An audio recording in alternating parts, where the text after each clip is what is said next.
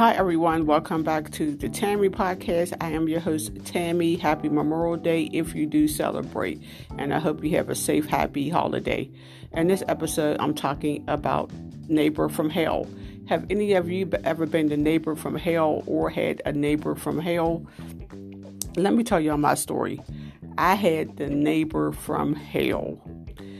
That was like the last house that I live in, which was like four years ago. This lady was so miserable. She was an older lady in her 60s, and she had two personalities. She would be nice one day, and the next day she would hate you. She would like you the day before, and the next day again she would hate you. She was calling CYS on everyone telling lies. She called on me, telling when I first moved into the house, she called um, the police and said, "Well, I smell, you know, drugs coming from her house." The police came to my house, questioned me, and no, he didn't even question me. I came to the door. He looked in my eyes, and he start he started smiling. He said, "You know what? You have a nice day." He knew I wasn't smoking nothing. It was just my miserable neighbor who was just so envy of everyone. She was just so unhappy with her own life. She didn't even like her own daughter. She didn't even like her own grandkids. She poisoned my cat. She put some poison food out for the um, the neighborhood cats, and unfortunately, my cat ate the food and passed away. And what else she did? Uh, and my cats used to um, climb on her, her little wall. She broke some glass and lined it up along her wall so if the cats walked along her um, her wall, they would get cut. And I had called PETA on her to report what she was doing to the neighborhood cats. And I don't know if PETA, PETA ever did anything, but they said they would send her a letter. I don't know if they did that. And um, she what else did she do? Uh, she threw something. Her, and her daughter, when they was getting along, they went to my back and threw some kind of some type of chemical on my grill, all all all on my grill. And at one point, me and this lady, we know because we live right next door next door to each other. You know, we would talk. We was friendly sometimes, but like I said, she just she was bipolar, and she was I think secretly jealous of everyone.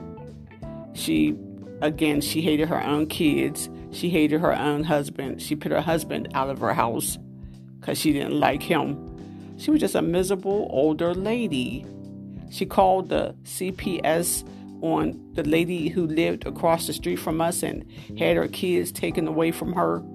And you know, if you file, if you make false alleg- allegations against someone to CYS, that stays on their report. I still have those fake allegations on my report, and it is so hard to get them off of my report. And CPS is still using that against me. I was a foster mother, and they won't even let me be a foster mother because of the allegations that my neighbor had made against me.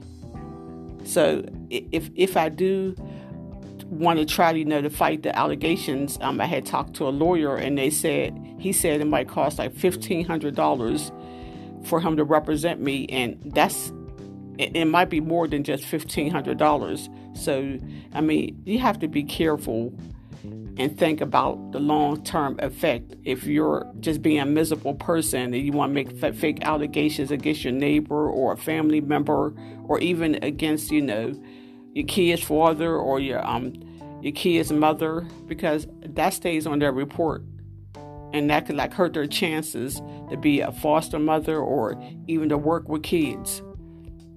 So um like like I said, my neighbor, she ooh, she was an evil, evil old lady, and too many people. She was like the, the neighborhood bully. She was in her 60s, and she still was not. And some people they say they mature. They don't mature with, with age. Some of them get worse with age because they're lonely and they're just miserable. And the people who they did have in their life, they just push them away. Uh, I, I think she had mental illness too, but she was the neighbor from hell. she, she she was sweet as pie sometimes, but when she was evil, she was evil. She used to um, make cookies and cupcakes for the, the neighborhood kids. That's when she was being nice. And sometimes, um, one time she made me some cupcakes after, after everything that she did to me. You know, um, I forgave her. I didn't forget, but she had told me to come to her apartment to get the cupcakes for me and my kids. And if she's, I don't, she's probably not listening to my podcast, but I do those cupcakes. Um, I went up to her house to get the cupcakes, and as soon as I got like two, a few blocks from her house, I um, threw those cupcakes out the window into the bushes. They probably still in those bushes or until this day. I wasn't eating those cupcakes because I didn't trust that lady. She had already killed my cat.